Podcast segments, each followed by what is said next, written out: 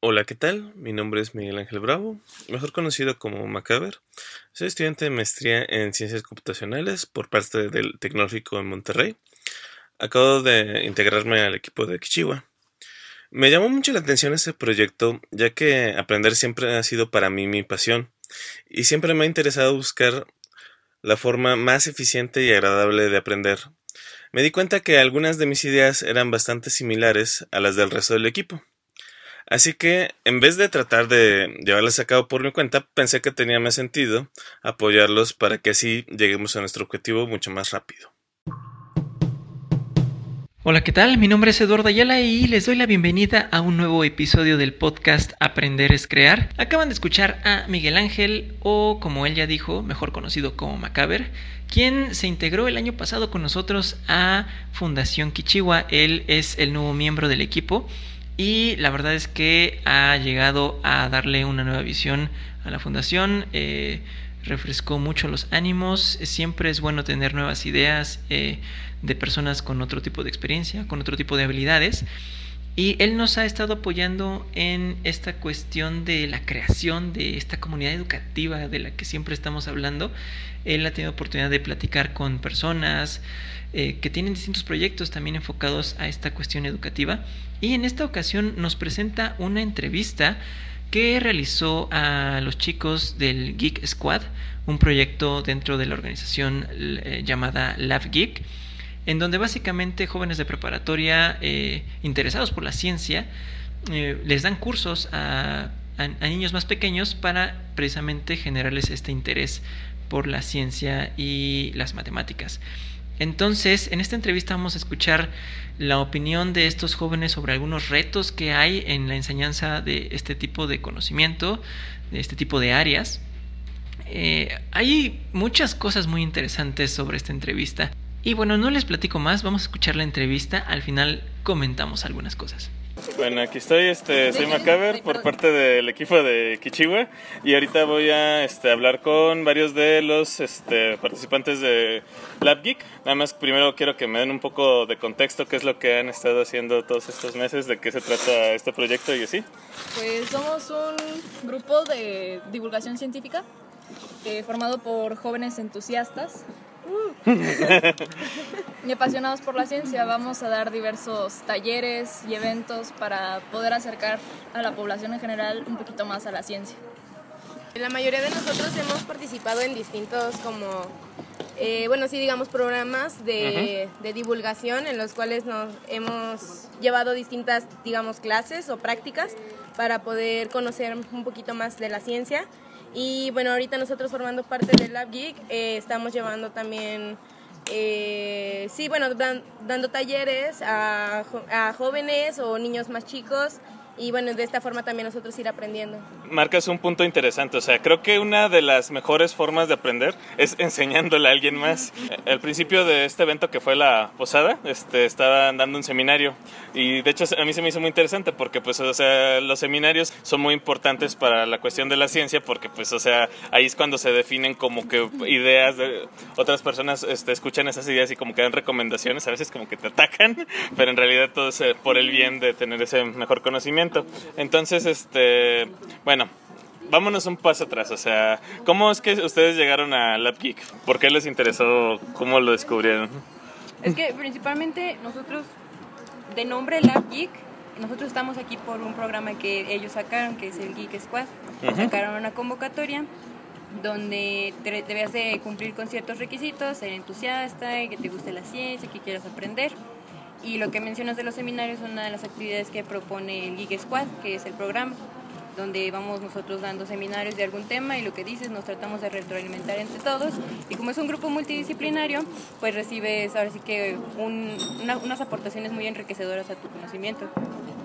Ok, ¿alguien más que quiera compartir su experiencia? Sí, pues sí fuimos convocados eh, sí, nos dieron una convocatoria por parte de Lab Geek, que en ese entonces estaba formado únicamente por tres personas. Llegamos cuando era todavía una especie de proyecto joven y donde querían crecer, ¿no? Para que podamos seguir divulgando en más lugares, en más ocasiones.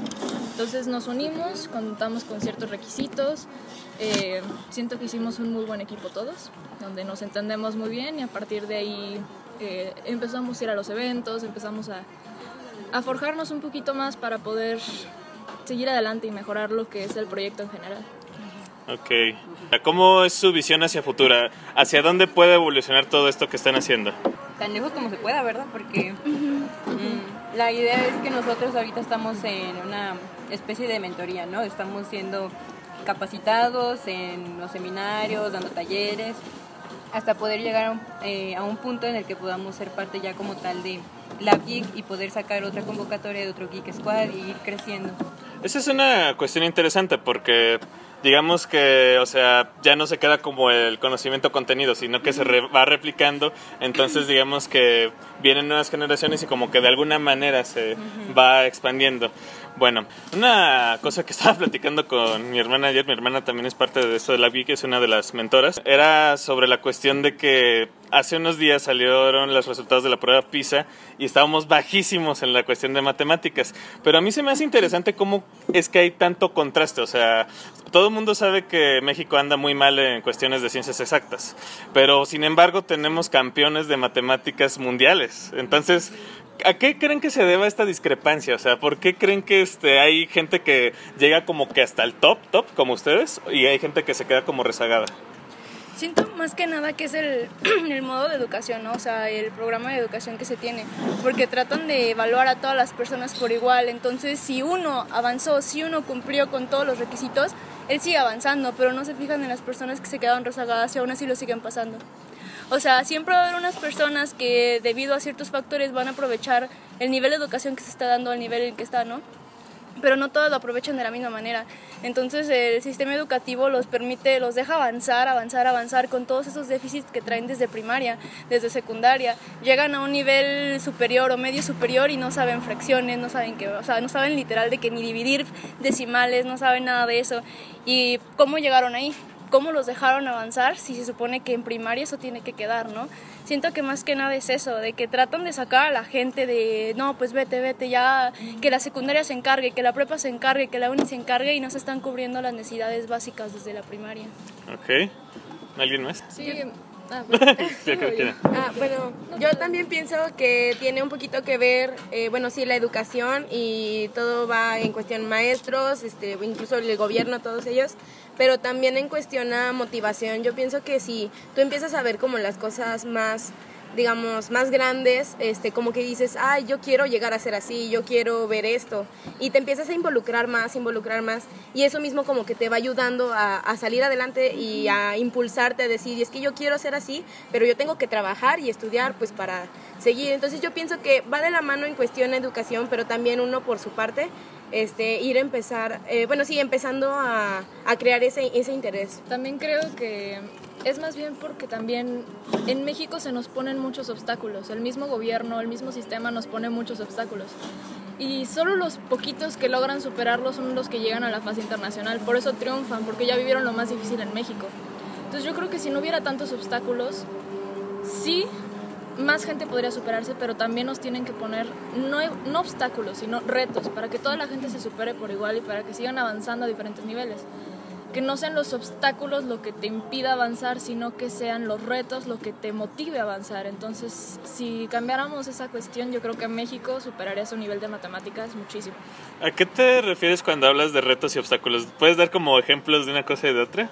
Sí. Obstáculos sería, por ejemplo, tu condición económica, la zona en donde vives, la desinformación que se vive respecto a los concursos, por ejemplo, o respecto a dónde tomar los cursos para aprender ese tipo de matemáticas. Todo ese tipo de cosas, lo que son factores que no dependen de ti, sino que dependen del sistema y del gobierno que te rodea, son más bien obstáculos. Reto sería, por ejemplo, que motivaran a los estudiantes a resolver problemas cada vez más difíciles, que les generen cierto interés por seguir, que les den una intención o un motivo de seguirse superando, no quedarse solamente en el sistema. Siento también que se enseña de que las matemáticas son muy, como tú lo dices, son ciencias, ciencias exactas muy rigurosas, que tienen que seguir cierto método y que solo es de que, ah, ta, ta, ta, ta, haces multiplicaciones se acabó. Si empezaran a enseñar las matemáticas desde otro punto de vista, de que, o sea, literal, todo funciona con matemáticas, desde el hecho de que vas a la tienda y no sabes cuánto es el cambio que te van a dar, o sea, o ya las vas empezando de que financieras o todo, todo, ¿no? Hay un mil de universos de matemáticas, entonces si empezaran a enseñar la matemática de un punto de vista más abierto, de que no solo es enfocado para la escuela, para la escuela, sino que es aplicable a todo el mundo o todo lo que te rodea cotidianamente, yo siento que los niños empezarían a interesar más en estas cuestiones. Y es el problema, que te meten miedo hasta cierto punto. Uno está aterrado con la idea de que la química, la física, todo eso, o sea, no le entiendo, auxilio. Pero, por ejemplo, con los programas que como este del Geek Squad y del Lab Geek como tal, eh, se busca eso, tratar de ver la ciencia desde otros horizontes, ampliar y, y pues que te des cuenta, ah, tanto o sea, para niños como para adultos, que la ciencia ahora sí que está involucrada en todo y no es algo que le tengas que temer, que le, sino que tienes que apoyar y hasta cierto punto admirar, porque te ha permitido tener ese, la sociedad que tenemos hoy en día Bueno, complementando un poco la idea que acaban de dar, eso de que no hay buenas bases en primarias, secundarias y el miedo que genera. Uno cuando empieza puede que solo vea matemáticas como una materia más. Cuando llegas a secundaria y tienes malas bases, ves a personas que tal vez sí se aplicaron o desde pequeños le agarraron el gusto. Esas personas que tuvieron malas bases empiezan a generar ese miedo y dicen, ok, ¿cuál es el estereotipo de alguien que es bueno en física, matemáticas, biología, química? Ah, pues que es muy matado o que es brillante desde niño. ¿Qué tiene Love Geek al hacer estas convocatorias, esto de Geek Squad? Ellos no nos dijeron, hazme un examen o cuántos conocimientos tienes. Ellos nos dijeron, ok, ¿te gusta? ¿Eres entusiasta? ¿Eres curioso? ¿Qué quieres aprender? Ah, lo que sabes ya lo quieres compartir, quieres traer a más personas, te están dando una idea que creo que es importante no solo para los que no están en este ámbito, sino para los que ya estamos, de que la ciencia no es algo que es elevadísimo, ¿no? Que, ah, solo privilegiados pueden estar. No, es algo que tú tienes que entrar por gusto. Es un gusto como eh, ser deportista, eh, algo cultural, algo musical. Es lo mismo, no es algo que solo pocos podamos hacerlo porque estamos metiendo tantos estereotipos que las personas ya no se quieren involucrar. Entonces creo que eso es algo fundamental que Lab Geek está promocionando bastante con estos proyectos. Ok, bueno, perfecto. Este, bueno, esto fue para Kichiwa, soy Macaber y me despido. Bye. Bye. Síganos en nuestras redes sociales. Sin duda vamos a dejar las redes sociales de LabGeek para que puedan checar el proyecto. Y bueno, antes quiero comentar algunas cosas. Eh, bueno, sin duda ya se dieron cuenta de que sí, este proyecto está formado por chicos entusiastas. Eh, al final nos lo dejan muy claro, ¿no? No es, no es nada más porque sean buenos en mate, sino porque les gusta, querían aprender más y querían compartir eso que estaban aprendiendo. Eh, eso es muy importante. como bien dijo Macaber, una de las mejores formas de aprender es enseñándole a alguien más hay una gran necesidad por proyectos que motiven a la gente a seguir aprendiendo, por proyectos que nos ayuden a generar esta curiosidad en las personas y que puedan de una u otra manera compartir esa emoción y ese entusiasmo. Lo importante de esto es replicar este conocimiento, replicar este modelo para que pueda alcanzar a más personas.